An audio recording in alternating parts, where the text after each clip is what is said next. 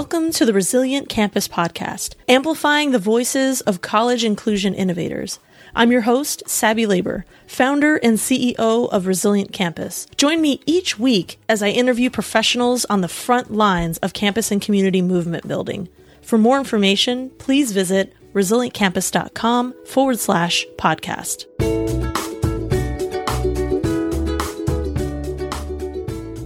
Hello there, and welcome back. I am excited to kick off season three, and uh, with this episode, which I call the Better Late Than Never episode, um, because it was recorded nine months ago, uh, I wanted to share this discussion with you of these really amazing fiercely brilliant individuals uh, who are part of a multi day convening that took place in the beautiful desert of Tucson, Arizona. And this convening was a think tank of sorts, um, of uh, with a group called the Transforming Higher Education Collaborative. And during this multi-day convening, we centered the work of Adrienne Maree Brown in her essential book, Emergent Strategy, which has been noted as an essential read by many folks that have um, been guests on this podcast. So I really highly suggest that you read that um, if you have some time and energy. That's a great read. Um, and the questions that we centered for this multi day convening discussion. Um, the first one was what does it mean for us to convene within and across institutional hierarchies and geographies? Um, and so I think it's important to center the mission of the Transforming Higher Education Collaborative, being that their goal is to engage our communities to build more equitable spaces, knowledge bases, research, and policy recommendations in higher education that really cent- centers trans knowledge and trans experience. Uh, we discuss a lot of different topics, even in this first part of the episode and part of the discussion related to time travel, the multiverse, um, and so on. So uh, I think you're going to be um, really humbled by the conversation, and um, I think a lot of light bulbs are going to go off, deep connections made. So I'm excited for you to uh, kind of be a fly on the wall for this uh, discussion. So enjoy part one of this um, recorded discussion that happened at this convening um, with these amazing folks. And if you want to read their bios and a little bit more about them, um, please go to the episode webpage at resilientcampus.com forward slash 31.1 um, and you can get an idea of who these folks are, where they're coming from um, at this point of time in their journey. And uh, please look forward to episode uh, part two and three um, to be released in the coming weeks. And with that, I will get out of your way and let you enjoy the episode.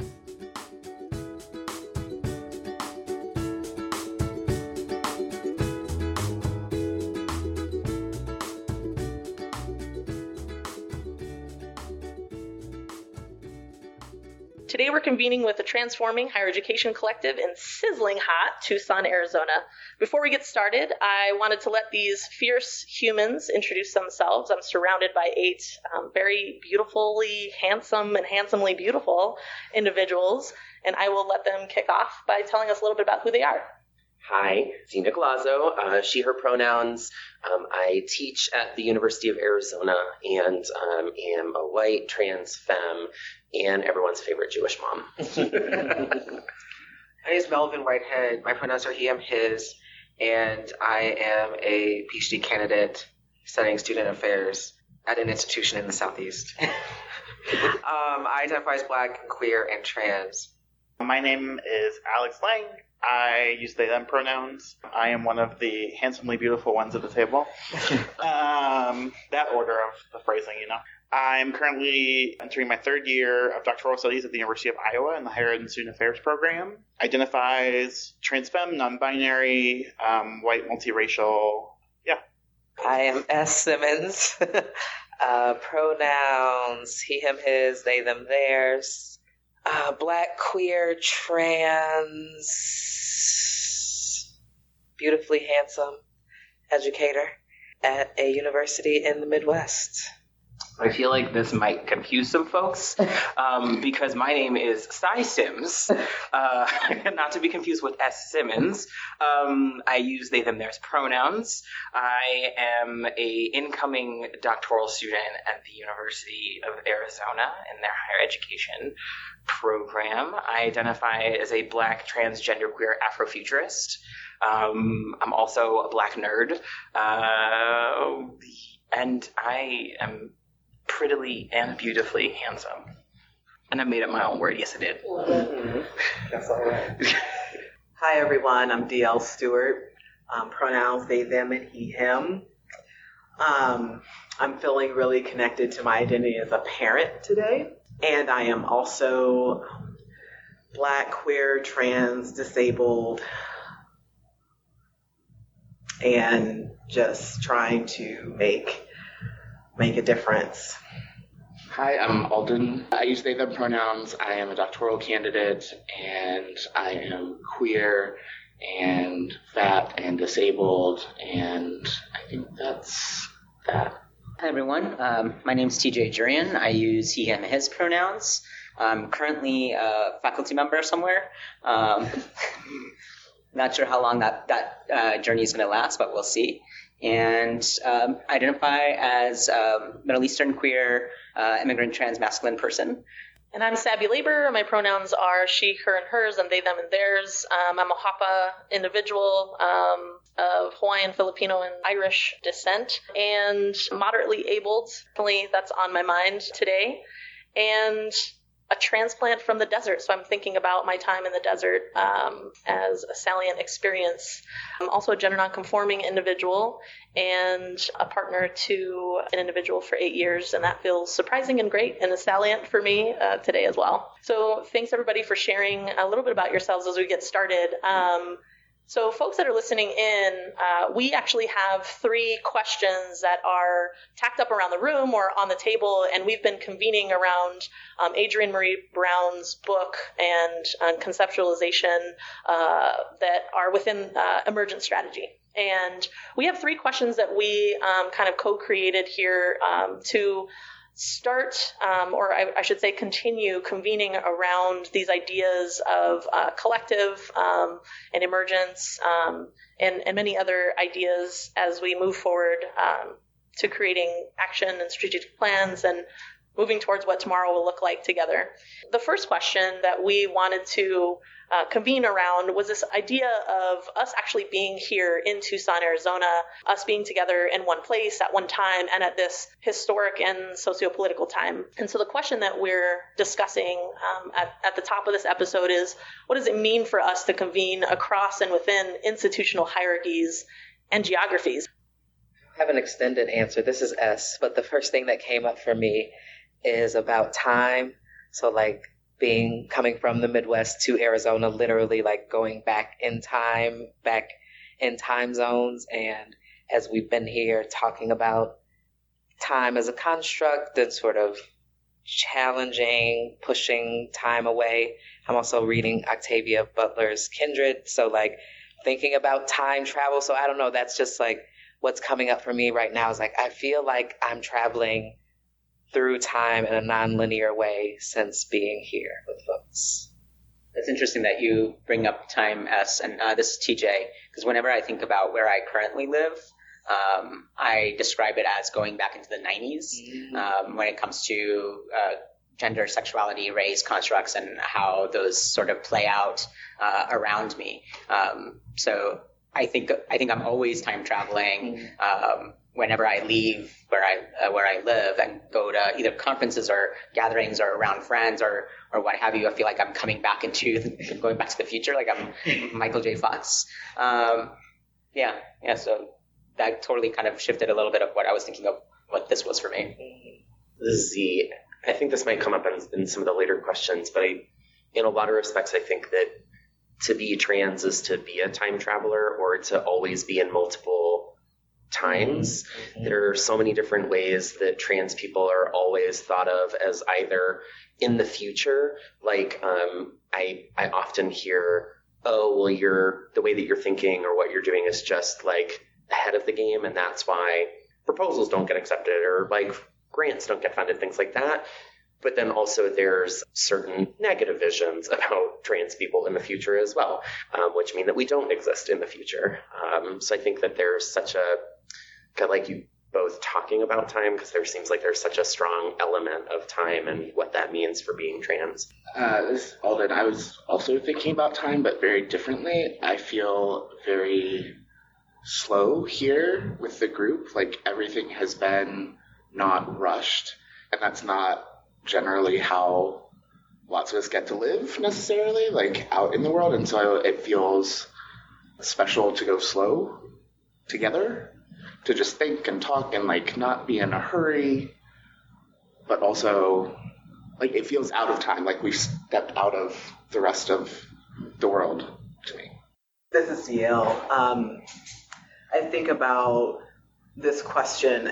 Initially, I was thinking about it from a connectivity relational standpoint, which I'll get to in a second, but I want to pick up on this theme about time and it makes me think about um, the multiverse so for um, for our nerds um, who are listening and around the room the spider verse um, and the ways that these multiple different iterations, right, of Spider-Man come together in a single space, um, bringing with them knowledge, awareness, context, right, that that always travels with us. And so, you know, I think about I'm currently living in the Mountain West. I've been moving progressively further west um, from my upbringing in New York City. And so, you know, I'm a displaced New Yorker, um, part of the New York diasporic community. Um, and that always travels with me. Right, um, is is a part of me, and so how my transness shows up in the Mountain West comes with me here, and and all of that comes together for us. And as you know happened in that particular movie you know it was the combined strengths and, and, capacities right and possibilities that were made real in you know the coming together of those those multiverses um, that i think is what it means for us to do this here um, which actually relates to what i initially thought of which adrienne maree brown in emergent strategy talks um, at several points make this reference to critical connections being more important than critical mass. And I think very few of us are in places geographically where we are part of a critical mass of transness. But being able to connect critically, um, those critical connections, deep connections with other trans people within and across time and space and boundary. We have existed together virtually, and so I think about um, Z's scholarship on the importance of virtual kinship networks, um, that those have allowed us to create deep and, and binding webs of relationality that make this physical coming together um, even more powerful. It's like we're coming together and creating Captain Transplanet. Yeah. this is Cy, um, which is so interesting that you say that because I, I, was thinking about like what does it mean for us to kind of all like lock in together, and we've talked about um, what does it like really mean to be here. And for me, I was thinking about earlier, I haven't thought about how to be trans in this space. Mm-hmm.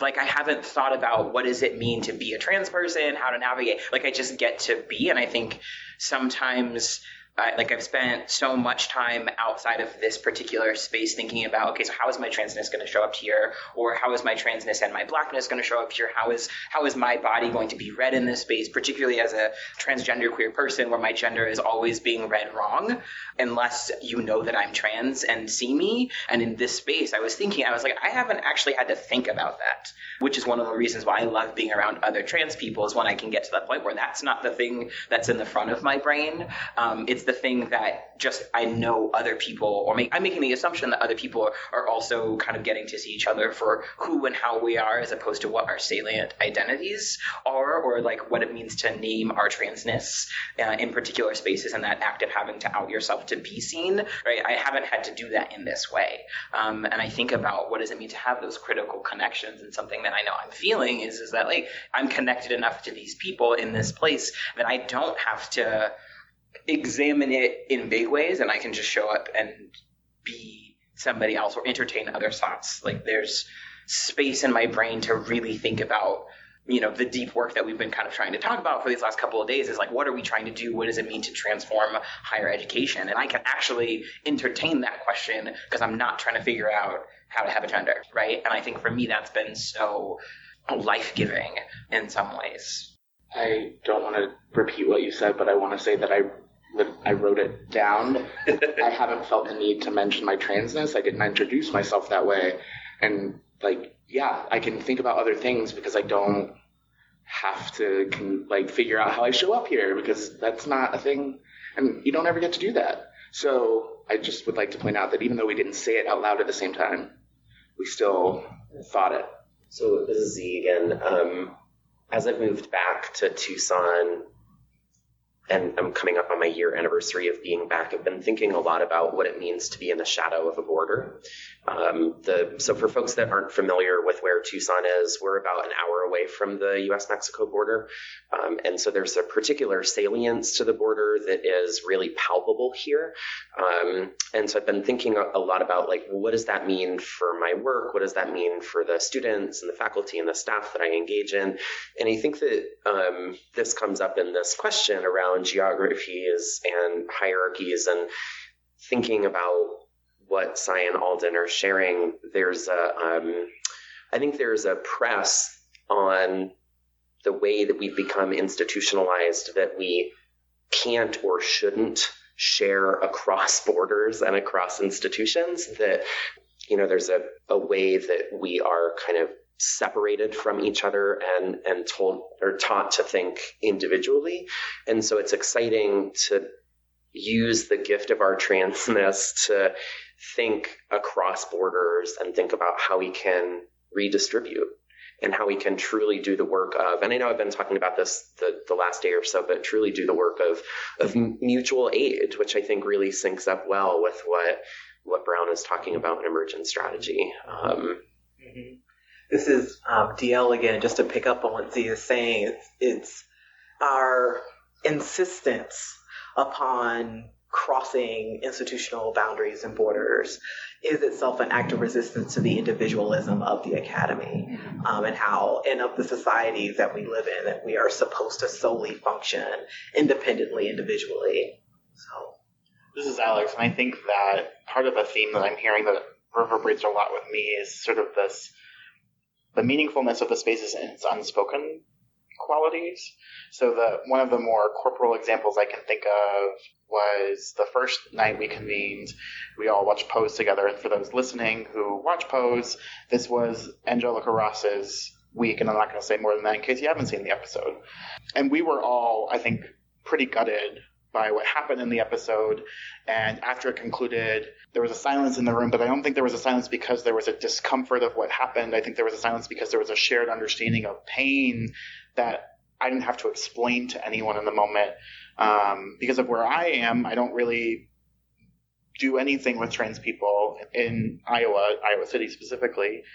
And I, I was texting a friend that night about like how I, that the episode I was just like crying at points in, and I had to explain to him why I was so gutted and like why I doubt he as a cis person would have felt as gutted as I did, right? And like that there was no necessity of that in this space, which I think is speaks to its power in a really amazing way. Yeah, this is Sabby. I think one of the things I realized being in the space is that I noticed that I didn't have to have my armor up in terms of trust. I didn't feel a need to have people earn the trust, if that makes sense, but it was just sort of assumed trust is given until violated. Uh, you know, because my assumption was coming into a space like the one that's being cultivated over time is such that I didn't feel like I needed to come ready with anything and, you know, in terms of being over prepared and feeling that sense of dissonance from what I have been living each day in the institution that I'm currently working at is the sense that my armor is up and I'm constantly feeling these pierces in that armor on a daily basis and being reminded that yeah you need it um, in this work. And not really making a conscious decision that when i arrived here it was like yep just gonna trust but just feeling very comfortable um, just to sort of be in my own skin um, in my socially awkward self while i've been here and noticing that that gives me a lot to think about because convening with with you all reminds me of how I'm sort of like holding tight in my body every day in this institution and doing this doing this work. And so it's given me a lot to think about and a lot to take back. Um, so I feel like I'm like actively kind of looking in, but also watching myself and my own coping mechanisms that are with me each day that I didn't notice until I retreated. But being away from the daily, you know, the sense of like being away from the time, the chronological time, the pace, has felt nice, but it's also it felt it feels like a safe place for me to be able to just kind of be, and that's been really great. So it just it feels healing for me.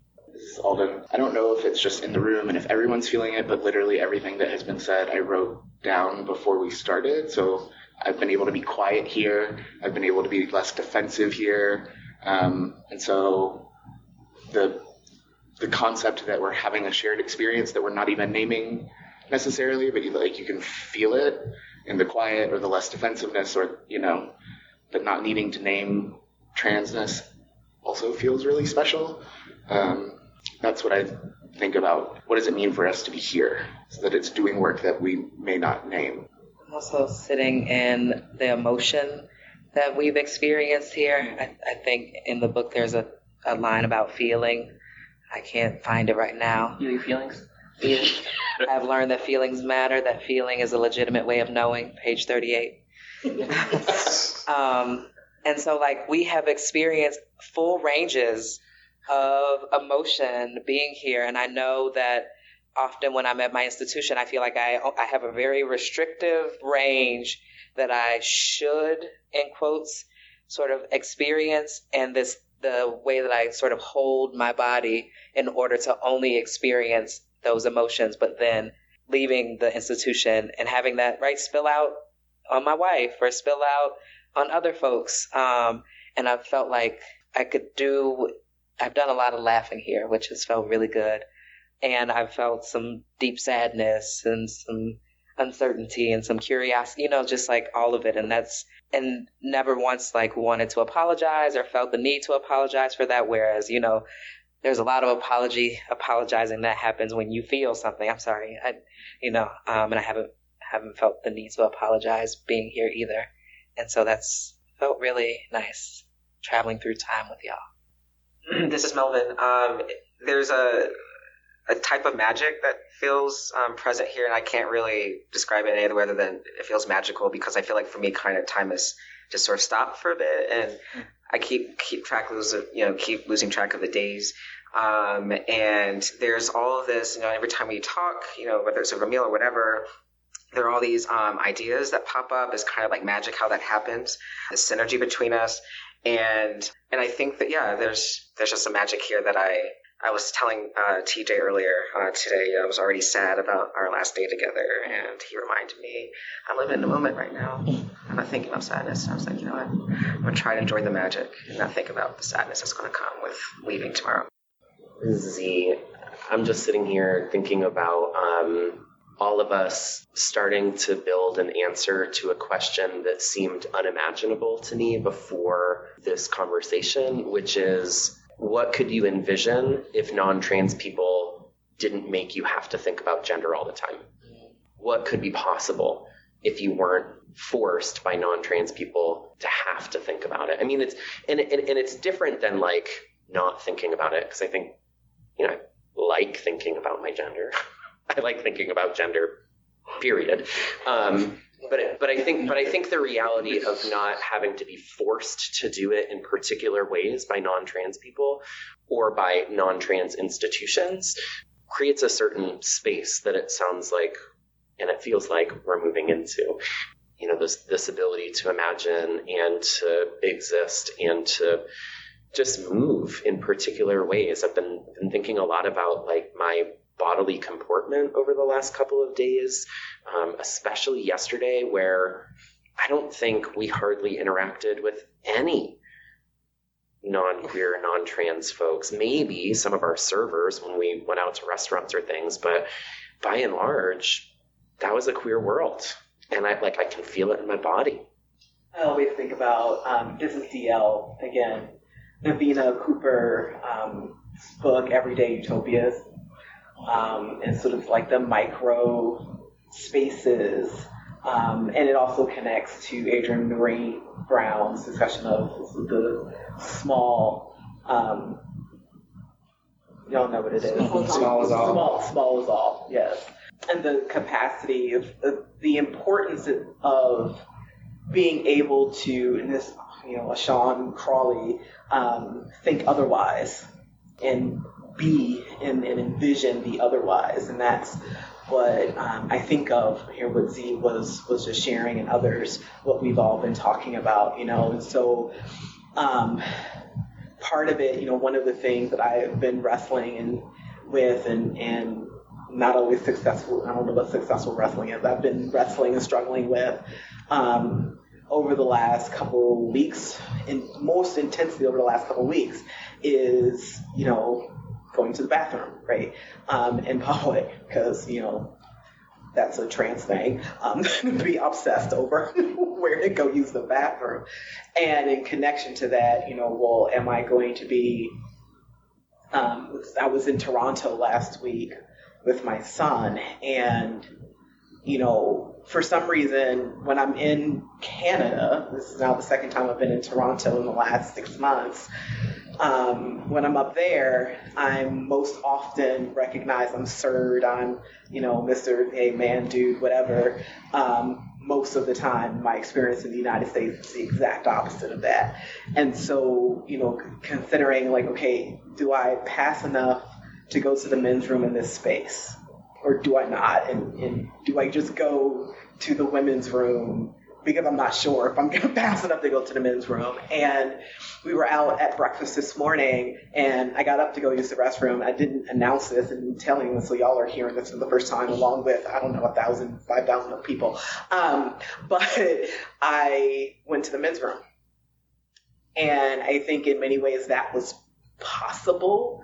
This group and us being together created that possibility, you know, which is one of the um, elements and principles of emergent strategies, creating possibilities, right? And so creating possibilities for folks to be able to show up in their truth and to just and to normalize that as true you know um, in ways that i think can be really compelling and can be individually liberating as, as much as it is communally collectively liberating um, this is TJ. I'd like to pick up off of what you were saying. I don't remember who you um, um, uh, were talking about when you said be or uh, do otherwise. Ashon Crawley. Okay.